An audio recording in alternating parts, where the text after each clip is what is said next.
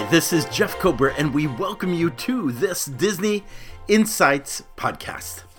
Well, after what has perhaps been the longest wait for an announced restaurant, Roundup Rodeo Barbecue has finally opened in Toy Story Land at Disney's Hollywood Studios in Walt Disney World. What is this restaurant all about, and is it worth dining at? We look at the setting, the food, and the service. And at the end, we compare it to other barbecue style offerings around Walt Disney World and even beyond. We even compare it to what I believe is the worst restaurant experience I've had at Walt Disney World to date.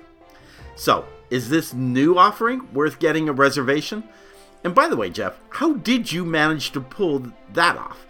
Well, we'll share all of this and more in our Roundup Rodeo Barbecue review. This podcast, as well as others, is brought to you by Performance Journeys, celebrating its 20th year as a training and development group, bringing best in business ideas through keynotes, workshops, seminars, and amazing benchmarking programs to organizations in the public, private, nonprofit sectors. I mentioned benchmarking programs because um, one of the things we do is we bring groups to Walt Disney World, to Orlando, to other locations. We've been to Shanghai and Singapore, to Paris, California. We've done a lot of programs in California.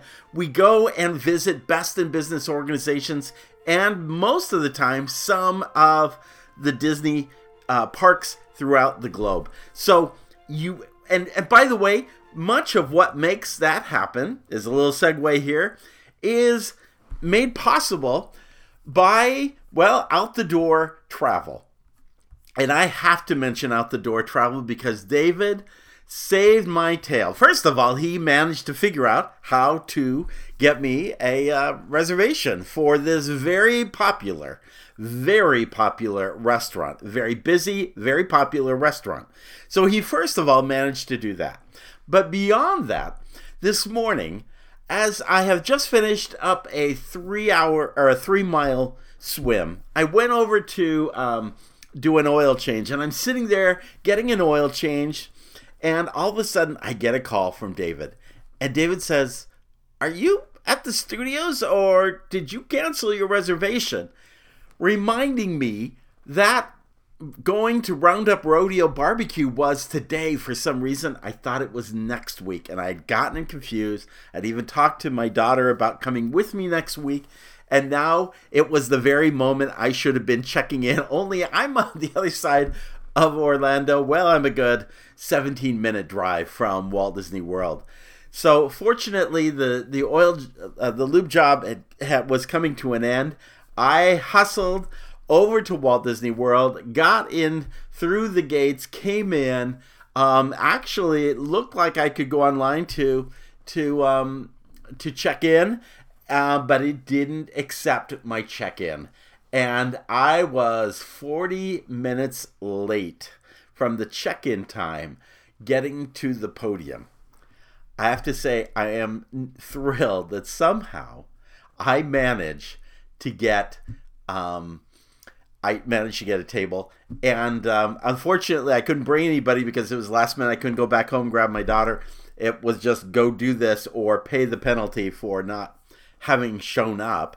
Um, so that was the downside of this. But let me tell you, this review today is made possible by David because he called me up to remind me of this review. And I mind you, that's not exactly what David does as a travel agent all the time. But I am always astonished by the many things he and Leah and others on that team do in order to reach out and make sure the people who are going on their once in a lifetime trip to Walt Disney World have got it all together. So if you are thinking about that that trip, you really do need to reach out to David and um, and the folks there at Out the Door Travel and and make sure that you have them looking after your best interest. It doesn't cost you anything, and yet he does an amazing job. Whether it's it's a trip to Walt Disney World or one of the other parks, or Disney Cruise Line, or even another cruise. Mean, there's lots of ways Disney,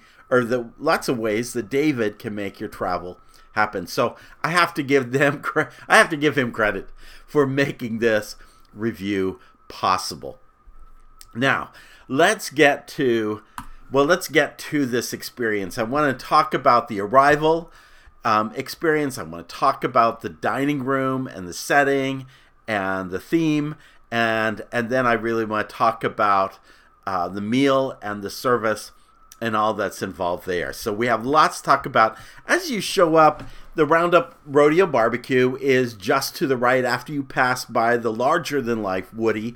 It's before you get to Slinky Dog Dash as you're heading from the front of the park toward the back of the park.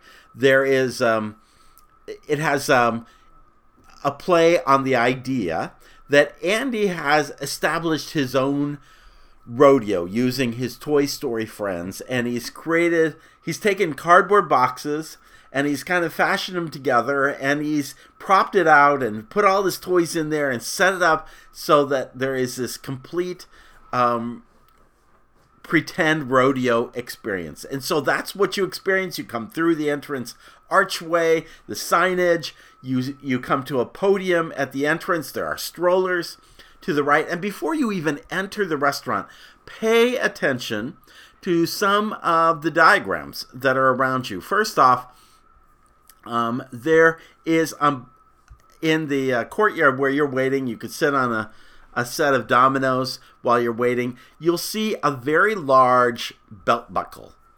That belt buckle plays a role later on because what happens in well, I'll try to come back to it a little later on. But it plays a very, and in fact, we'll have a video on it. And by the way, at DisneyInsights.com, we have a lot of photos and trying to get some video in there as well. And, uh, and so you're going to see all this play out that I'm going to describe. But that belt buckle plays a role later on. Let me just say that. And then as you get to the entrance doors, which are like barn doors, you'll look on the left and the right and you'll see what is kind of like some of the kind of an advertisement of the of the of the rodeo acts. You have basically um, Jessie on top of, and I apologize, I forget her name, the one who is the rhino, the dinosaur type rhino, but they provide, they are the rodeo stunt team. And that's all been kind of drawn in on top of um, the uh, Triceratop uh, pull toy. Then on the other side, you have Bo Peep as a deluxe figurine with her three sheep, but there's a post that added to it says um, deluxe figurine Bo Peep and the Leaping Sheep. And so they become their own act in the restaurant or in this setting that you're going to go to. You pass the barn doors and you enter into an entry area level indoors, and immediately you see a big old um, sheriff's badge and a sign on top saying "Welcome, rodeo fans."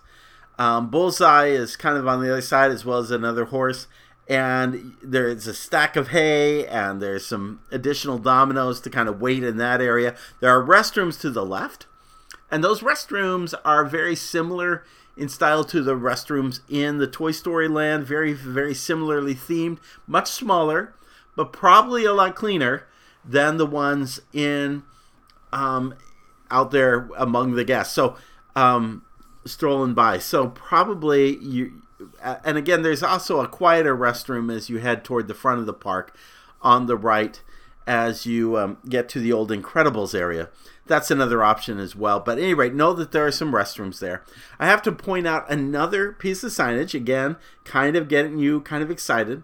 The amazing Rope and Woody um, with spring action, and he shows a picture that he's drawn of Emperor Zurg, and Woody has managed to tie him with a rope.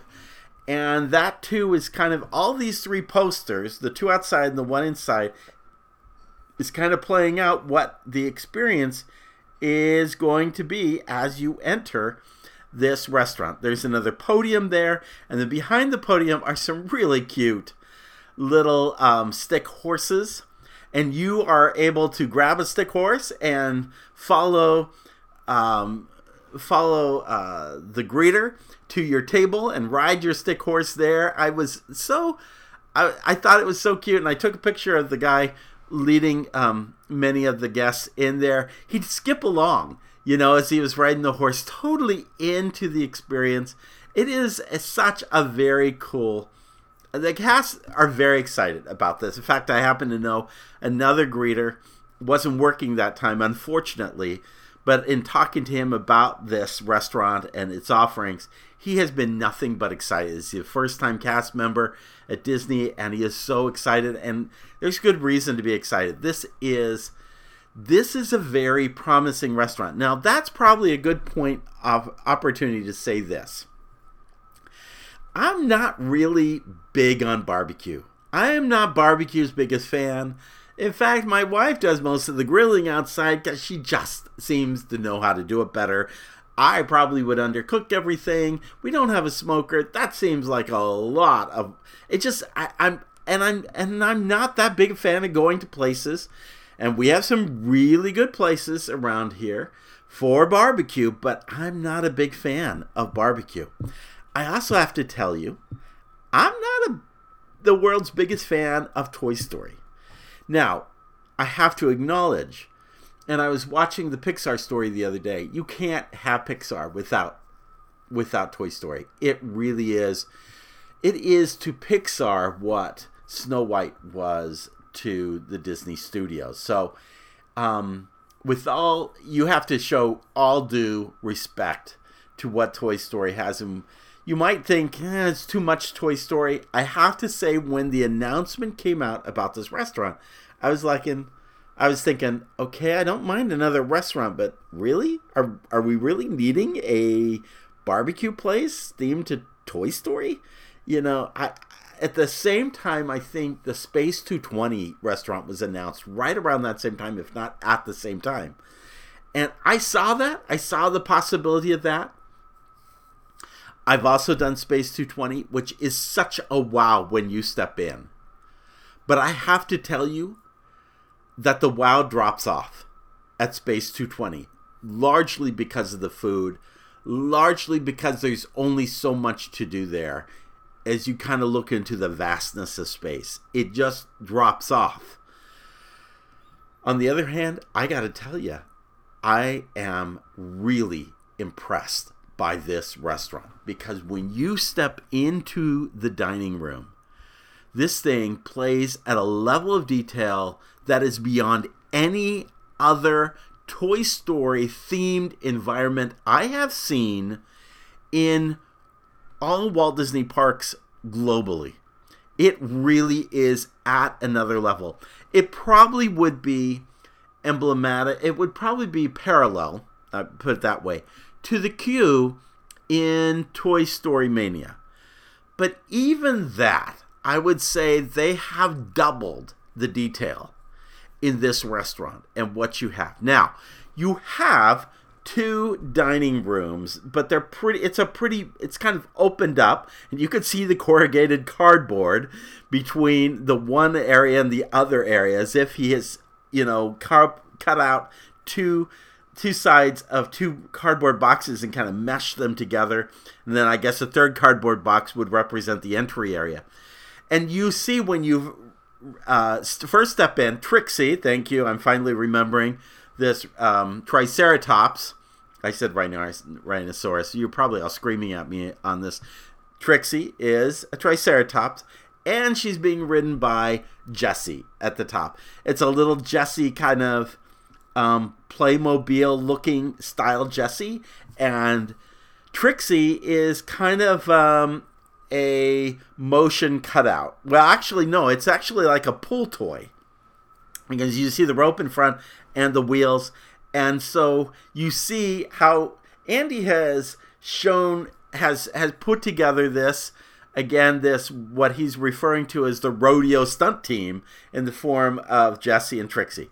Then on the other half, you see this perfectly um, uh, detailed Bo Peep and the leaping sheep next to uh, next to her, and she is the centerpiece of that. There's a lot of reds and oranges in the first half with the Jessie Trixie area. When you get to Bo Peep, you get to a lot more blues and greens. It's um, all of this is not brightly lit. It's not dimly lit but it is softly lit so that it really feels, oh, it feels joyous because one of the challenges of Toy Story Land is that it is so hot outside in that asphalt.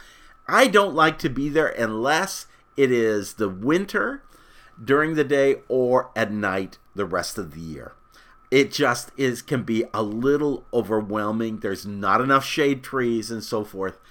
Boy, this makes it up. If you if you want a, a, a tremendous experience indoors with Toy Story, this happens to be it.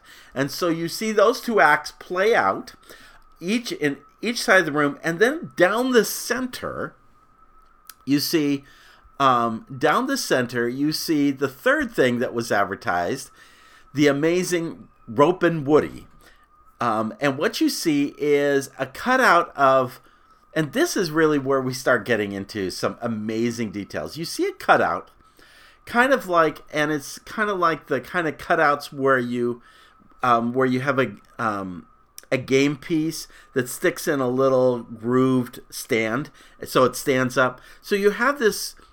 Um, uh, Woody has the and uh, Bullseye are in this little grooved cutout piece, and then in the middle there's some desert, um, cactus kind of looking thing, all very done um, in a in a comic style, and then in a very different style, you see Emperor Zurg, and there's a rope that Andy is tied all the way across, looping around Emperor Zurg. What makes this, besides being kind of the kind of the centerpiece dividing the two rooms, what makes this so cool is when you go to the other side. Because these little cutout pieces that you have in a game board, usually is only one sided. When you go to the other side, you see that Andy has literally re-imitated Woody and Bullseye by coloring in and doing his own drawing on the opposite side of this. This is so, I mean, this really is a, and, and all this is against the corrugated um, cardboard. This is a brilliant, brilliant set of details. Now, the design aesthetic, I tried counting, and it seemed to me I could see 12 different, about a dozen different design styles that that would have been used. You see a very 50s Western rodeo um, wall that um, that suggests maybe the original Roundup rodeo that maybe he didn't have, but he was trying to imitate here. Um, you see, you look at the ceilings, which have game boards similar to what um, you find in Toy Story Mania, but far more elaborate, far more detailed, and far more tied, of course, to um, to Toy Story. Um, you see on one end, and you see tables and chairs everywhere, lots of different chairs. In one image, you see a hotel a Western style hotel with different cutouts that were part of it, and, and, and a lot of the animals which you see in Toy Story Mania show up throughout this as little cutouts in here. And Andy's drawn some cutouts of different people, including, you know, his his mom and and his sister and others. You see in that same image of the hotel, you see that the that the back to the chairs there is actually a ruler, the standard school 12 inch ruler. Um, one of my favorites, and this is a hint, you should ask for this. I think it's worth having it. There is in one back corner a mine. A mine themed out to the prospector. There's even a sign of the prospector saying, There's gold in them thar hills. And inside this mine, it goes into kind of an angle as the angle of the cardboard box and he has drawn his own little mine inside and there's a setting there's a table and chairs setting its table for um, might be widened out for five but but you have your own little and a little bat similar to the bats you see in um, the mine scene in toy story mania it is so cute it is your own it's almost their their own little not chef's table but it's their own little intimate table in the back there. Very cool. One wall is entirely a jigsaw piece, but there's one piece missing, and you see the cor- you see the cardboard backing on the back of this piece where the where the um where the jigsaw puzzle goes. There are so many props all over. One is a milk carton. And in that milk carton, it says November. It's you know how you'll have in a milk carton an expiration date for the milk. It says November 22nd, um, pound 95, A 113. November 22nd, 95 represents the day in which Toy Story premiered back in 1995. 113, I don't know if that was the time of day it premiered, but it depends on the time zone, I suppose. But at any rate, that is represented on the milk carton. And here's my favorite little I mean, you're going to have your own favorite details. And I haven't even begun to cover all this. You're going to want to look at the video and the pictures to see so many other little. I would I I, I didn't come with a list of all the characters in Toy Story with a checklist to say are they here or not, but I would I it would be a stretch in my mind to think that there is anybody not represented in this restaurant. It is so detailed out. But my favorite thing is actually kind of as you go um, toward the entrance, up against the wall is a um, postcard which has been attached to the wall with thumbtacks, a blue and purple thumbtack, and it says Andy's Rootin' Tootin' Rodeo. But what it really is, is Andy's written on top of what was greetings from Rodeo Camp. And on the side, it says Triple R Ranch. And at the top, it says Yippee Yippee Yippee. And the image represents, um, if you come far back into the days of the Mickey Mouse Club in the 1950s, um, the Triple R Ranch series, Spin and Marty, and that whole gang, and which was just for so many people something they grow. So you see images similar in Toy Story Mania, where you see toys that have played out over the decades. They have images that play out and artistic styles that play out over the decades. Very clever in terms of the overall design. I have to say, this is, I'd have to think about it, but one of the most themed out restaurants I have ever been to in any Disney restaurant worldwide. It is quite up there. There's some really good ones. I'm thinking the Shanghai Disney um, Castle. That I, I love. Um, navigation company um, in Adventureland, the Jungle Cruise um, restaurant. Uh, there's many I like and and well themed and lots of hidden Mickey's and lots of Easter eggs and details but this one is no less and certainly competes among the best. So then we get to the actual meal. Oh my goodness. First off comes a set of three salads along with Prospector's homemade cheddar biscuits. Those biscuits are served with a sweet pepper jelly. The biscuits were amazing but the jelly made it even one of the best. And I my I had a stepfather who did jalapeno his own jalapeno jelly. This was tops in terms of really having a little bit of a kick, but a really wonderful sweetness to it. Um, so good. Came out with three salads. First was a tomato salad, which had tomatoes, cucumbers, pickled red onions tossed in a white balsamic vinaigrette and garnished with fresh dill.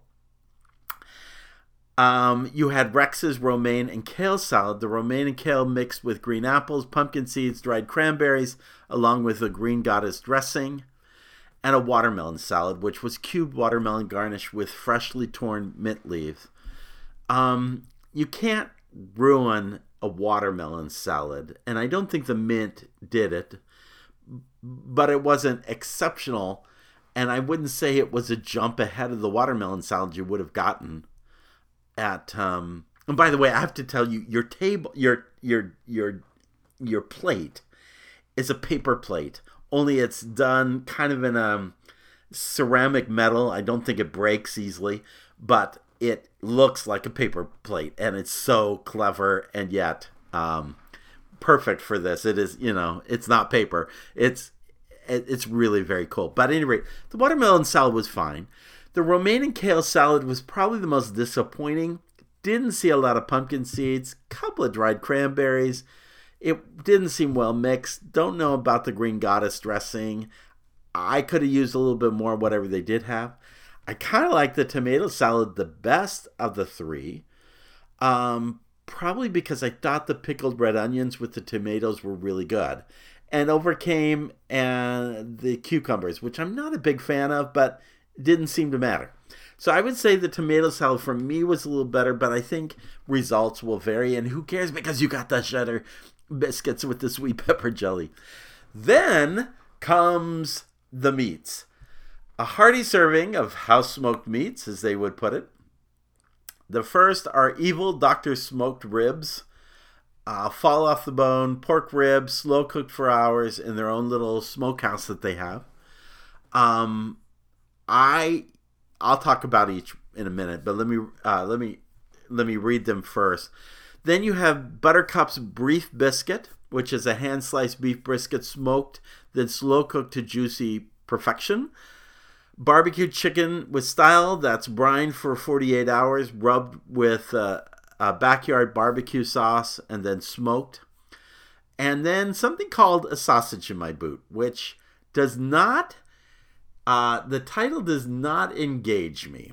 But it is a spiced pork sausage fire grilled over live oak but then it's curled up with a, a toothpick through it. And so it's in a kind of a coil form when you get it. There's some tomatoes and peppers kind of added to complement the display of it. Um, nothing, all of it was just really solid.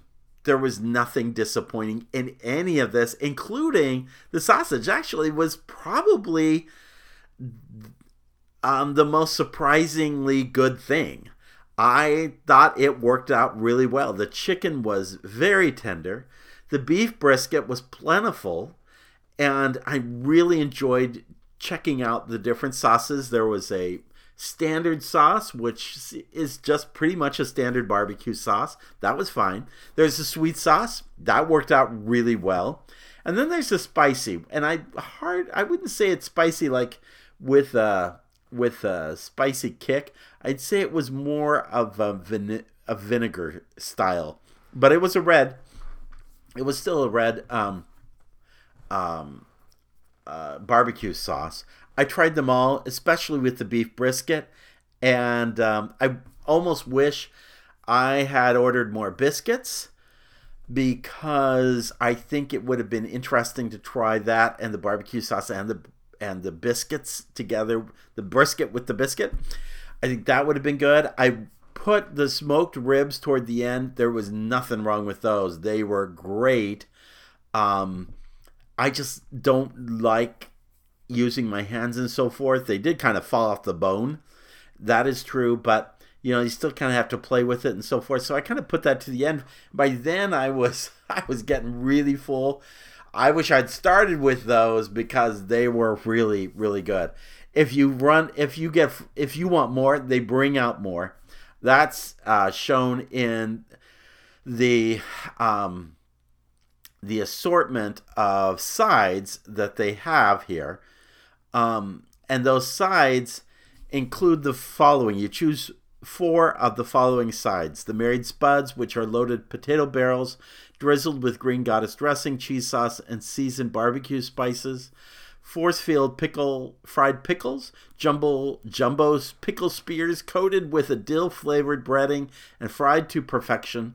Slinky dog mac and cheese, spiral pasta and a creamy cheese, creamy house made cheese sauce topped with crumbled cheddar crackers, kind of like the fish crackers buckin bacon baked beans, a traditional barbecue kind of type bean, cowpoke corn on the cob grilled and seasoned with a chili lime spice blend, cilantro, cotija, cheese, and lime juice, mean old potato salad, home style with red skinned potatoes, veggie slaw, crunchy veggie slaw that is, um, and a campfire roasted vegetables variety of seasonal vegetable. I didn't see that. I ordered the corn on the cob, the baked beans, the mac and cheese, and the potato salad. I asked before I ordered those, I asked if it might be possible for me to try one of the fried pickles. And the response was, oh, don't worry, order your four, and then whatever you want, we'll bring out more of whatever else you want. Well, so I ordered the um, the mac and cheese, the baked beans, the corn on the cob, and the potato salad. And the first thing I did before I even ate the meat is I tried I tried the um, mac and cheese, and it was warm. It was um, it was not dry. It was moist. It was I liked the texture of the crackers on top. It tasted really good. Now I came back to them later after I had eaten so many other things, and I have to say at that point it was kind of bland. It didn't really do anything. I also have to say the baked beans were nothing special. They did have some sausage meats kind of thing cut up, diced in there. I was looking for something with either more of a kick or more of a um, honey style or something with a sweetness to it. It was just pretty. It was just it. It wasn't bad, but it wasn't it wasn't memorable. Um, the corn on the cob was like the ribs. I wanted to kind of put it toward the end, but after I had one, I said I thought to myself, "Oh my gosh, I want I want I want five of these. They were so good. They were cut up into small pieces." I like it's similar to the kind you see at the Epcot festivals, but I don't like eating that kind of stuff and getting my fingers messy. But it was worth it. That corn on the cob was so good, and I wish I had ate it sooner. But by then I was stuffed. And then the potato salad, that was surprisingly good. I really liked the coldness of it. I it was more um, it was more of um, puree with chunks of potato as opposed to just chunks of potato. Um, it was a great potato salad, and it was a great compliment to everything. I wish I had tried the married spuds. I was okay not to doing the vegetables. I didn't think they were going to do anything unique there, or in the veggie slaw. I wish I had tried the married spuds because you know, just to see what the green goddess dressing on that and all that would look like. But it reminded me so much of what you get at the at the counter service restaurant outside. I didn't think that was worth it. But behold, after I had ordered these four things, guess what shows up? Not one, but five in a bowl of the um, of the fried pickles, and it had. And I'm not a big pickle fan. I just wanted to try one. I ended up eating two. Great texture, very warm out of, out of the oven. Great texture. Um, again, not a big pickle fan, but I think it's way better than the fried pickles you get at Disneyland uh, when you order them off that um, off at the, uh, at the restaurant on Main Street. I think this uh, between four orders plus the pickles, four different meats, three different salads, and oh yeah, the cheddar biscuits. I'm telling you, I'm rolling stuffed here. Now I should also mention there's some really good uh, plant-based offerings. There's a slow smoked cauliflower. Would have liked to have tried that um, an oven roasted bratwurst, an impossible rib chop.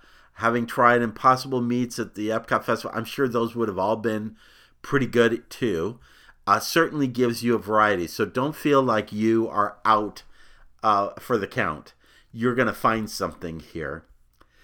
Um, the drinks, I did order, you know, I really miss strawberry lemonades, which were a standard, and then they kind of made an exclusive upgrade. But I thought, you know, I'll do that. Um, and so I ordered uh, a non-alcoholic um, uh, Partysaurus Rex strawberry lemonade with gummy worms inside.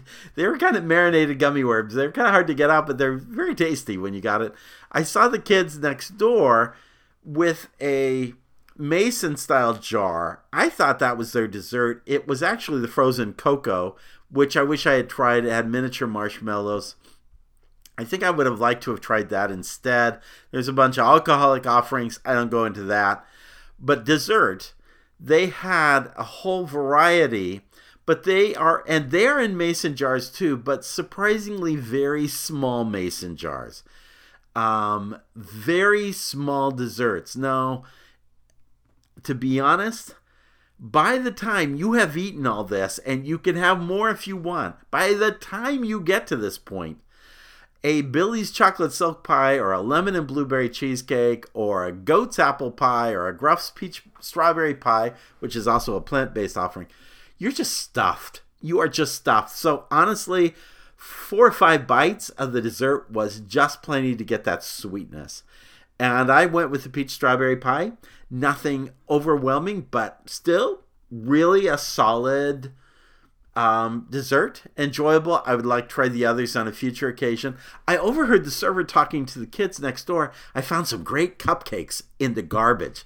If you want, I'll bring you one of those cupcakes. I'm thinking, okay, what is this? I thought, okay, it's going to be a cupcake with gummy worms in it. No, instead, it was a cupcake with Forky. Remember, Forky kept hopping in the garbage can, and he is in the center. He's the centerpiece, a kind of a cookie, a sugar cookie in the centerpiece of a of a little cupcake, not a big cupcake, but very cool. The offerings are are massive. They are just massive and I was stuffed. I did not have dinner. I have not eaten since noon today and I'm recording at 10 o'clock in the evening. It, I was that full from that. From a price point of view, the total was $45. There were no discounts offered for annual pass holders or uh, cast members. I was also given a kind of a no-show party tax of six dollar and fifty cents for because the second person hadn't come along. Um, I've not been given that before. I've had other times where I've had groups of five, say six, and only five show. They don't make a big to do, but it was half the party in this instance. With the, the final with the final taxi amount came out to fifty four eighty five for one person.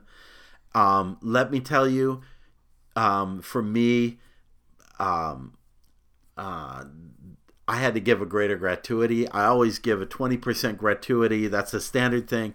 I gave much more. The server was outstanding, very fun, very dynamic. And oh, I should mention, there are these events that happen in the middle of dining. The best and most talked about is the idea that Andy's coming and he's looking for his belt buckle. Remember the belt buckle that's sitting outside? But everybody goes into freeze mode in the restaurant. No matter what they're doing, they freeze. It's only for about 15, 20 seconds. I have a little video I'll put onto um, DisneyInsights.com. It was a cute little touch. There were other little things. I don't know if I quite got them, but all in all, there was a great little dynamic going on in the restaurant it was really good. Now, you know, there's an interesting thing when you go and you look for um, restaurants at Disney and you are going onto the app and you are doing a search for barbecue restaurants. So you go to their list and guess what? You can poke you can you can you can click for African, Asian, Bakery, British, Cajun Creole, Chinese, Cuban, French, German, Greek, Indian, Irish, Italian, Japanese, Latin, Mediterranean, Mexican, Morocco, Norwegian, Polynesian, seafood, steakhouse, sushi, Spanish, even American. There's no entry for barbecue. I kind of understand that because it's a question about how many barbecue places are there in truth, you could take a place like Ohana with its grilled meats or Sanaa, which does bar- um, grilled and, and smoked items as well.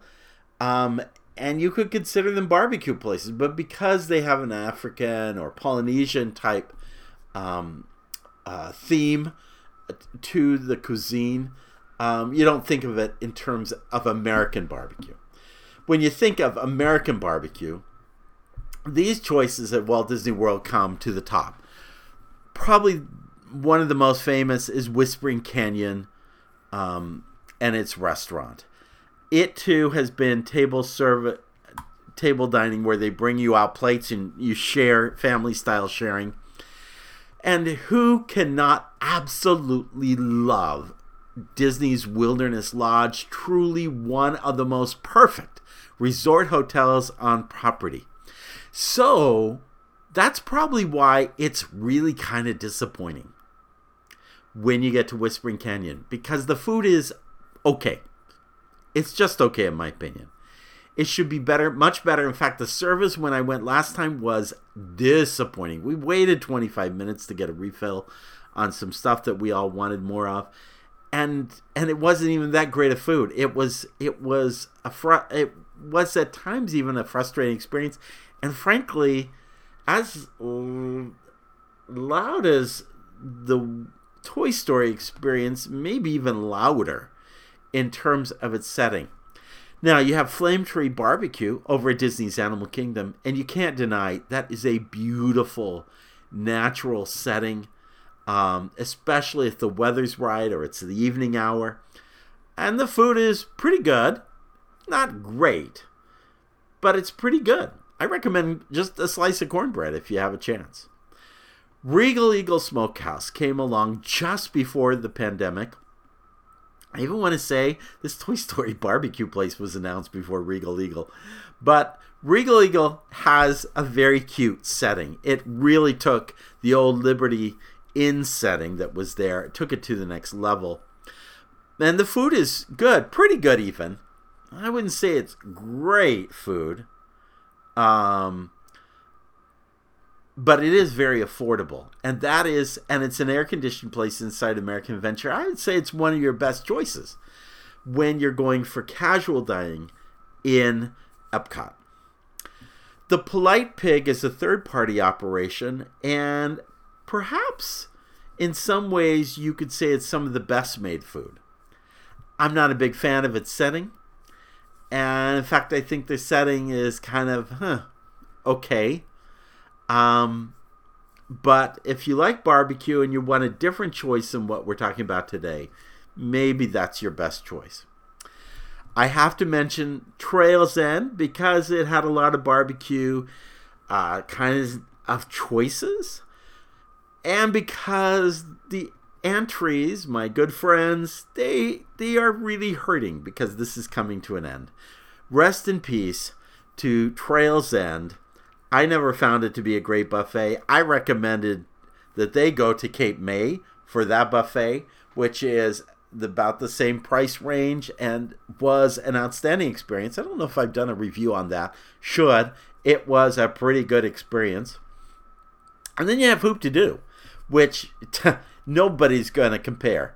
It is the best entertainment in town. Um, and the food is pretty good. Um, certainly worthy of enjoying. It, it's a really good meal, but not in terms of the variety that you get at this restaurant. I should also mention, because some would say the Diamond Horseshoe has items that are smoked or grilled or kind of barbecued. I'm going to talk about this because last week I took a business group. As I said, I do benchmarking programs. We spent the day at the Magic Kingdom with uh, with um, one of the major airlines and uh, leaders in charge of their corporate university and had a wonderful experience at the Magic Kingdom. It was a great experience. When I told them I had made reservations for the Diamond Horseshoe, one of the individuals was thrilled because she had grown up going to the Diamond Horseshoe as a kid with her grandparents, and they always made reservations at the Diamond Horseshoe. Now, back then, it wasn't counter service, it brought, was brought to your table, but the food was not remarkable. Um, I only ate there once back in 88 when we first came. But if it was like Golden Horseshoe, they were serving sandwiches on plain white bread in, you know, those do you remember the old um, uh, foil wrap? Not foil. I'm sorry, wax paper wrap that you would put sandwiches if okay with chips, i.e. Frito uh, Fritos and a soda and maybe maybe something for dessert like ice cream. Let me just say, um, it wasn't a great menu back in the day, but it was great entertainment. They had one of the best shows right up with Hoop-Dee-Doo. That said, when I took my guests to the Diamond Horseshoe, I was embarrassed. I was embarrassed by the presentation of the food. Not that any of them made me sick, but nothing was memorable. And everything was at times goopy, to include the dessert. It was, in my opinion, slop.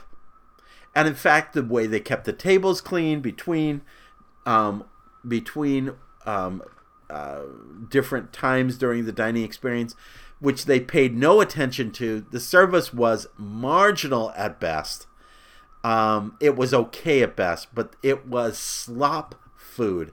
And I have to tell you, in my view, that has become the worst dining experience I have had at Walt Disney World by far. I can't even compare it to another poor dining experience. It is off the chart in terms of its quality and was a very disappointing experience. This may be a good time while I'm talking about the Diamond Horseshoe is to mention that a couple uh, a couple of podcasts ago I spoke of restaurant experiences in Frontierland at Disneyland Paris, which at the Lucky Nugget, their version of the Diamond or Golden Horseshoe, is a full service dining experience. And I said there isn't any other full dining experience except I remembered Tokyo Disneyland. But somehow in my remarks, I think it came out as Disneyland when I recorded it. In truth, I was talking about Tokyo Disneyland. It has not only a full service restaurant, but a number of shows over the years, similar to the original Diamond Horseshoe show, but with variations based on Toy Story Woody, um, Jessie, and Mickey and Company. Uh, I don't know that they have renewed those shows since COVID. They are coming out of COVID much slower. But if in the next year or two you get a chance, you may want to take advantage of that. It is very similar to the Diamond Horseshoe in terms of how it's laid out and its look and feel, and um, and they produce a very expensive, to be honest.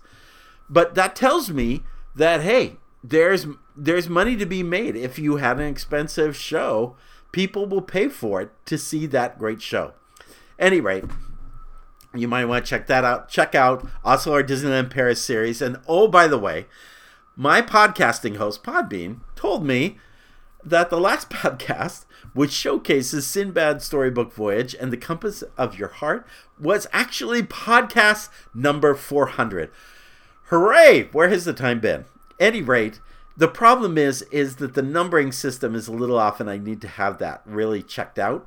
But any rate, be sure to check out that podcast and be sure to subscribe so you can check out all those podcasts. Long and short, hey, this was a far more remarkable experience than I had ever thought it would be. And by the way, I have been complaining about how slow it was. If somebody had come to me and told me, well, besides COVID, the reason why it's taken so long to get this restaurant ready is because there are so many themed details to it. It's just taken us so long. I would have said, yeah, really. Until I walked in it. And I got to tell you, I don't know how they pulled it all together. There is so much to this restaurant. Is it the best restaurant at Disney's Hollywood Studios? There is nothing like the fine dining experience of the Brown Derby, which is my number one favorite restaurant at Walt Disney World. I also really love the settings of Primetime Cafe and Sci-Fi Dine-In. Um, Sci-Fi Dine-In really takes me back to my childhood and those kind of and the whole di- drive-in. Um, but I don't think kids really understand the drive-in concept. They understand Toy Story. They'll get it. Primetime Primetime has wonderful black and white shows that you see and a great little menu to go with it.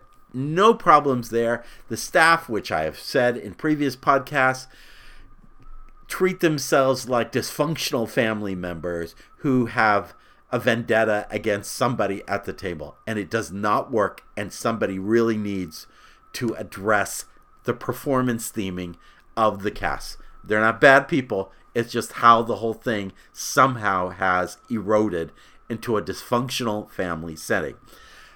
Where I'm going with this is hey, you got kids. This is really the restaurant. They're not going to want the Brown Derby. They're not going to understand the other two. And Mama Melrose and all the other, they're going to get this. If you're going to do a fine dining, and oh, by the way, the air conditioning is included, this is your restaurant. You definitely want to check it out. And remember, Dave and Leah at Out the Door Travel can help you figure that out. That does it for this Disney Insights podcast.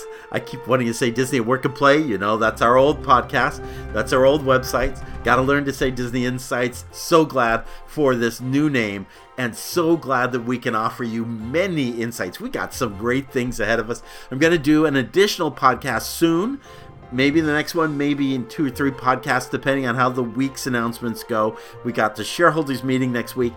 Um, but I do want to do a podcast that compares all Toy Story experiences across all Disney um, parks globally. So we're going to have a chance to do that at some point.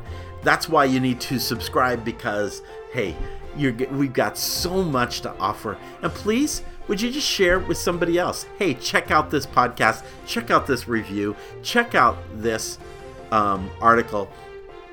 Whether it's a post or a podcast, please help others find it through your support. Thank you so much. In terms of support, check out the Wayfinder group. You know what that is. We talked about it. It's our Patreon group. Got some cool stuff in it. Go check that out. And again, in the words of Sinbad's storybook voyage, always follow the compass of your heart. Have a great day. We'll see you real soon.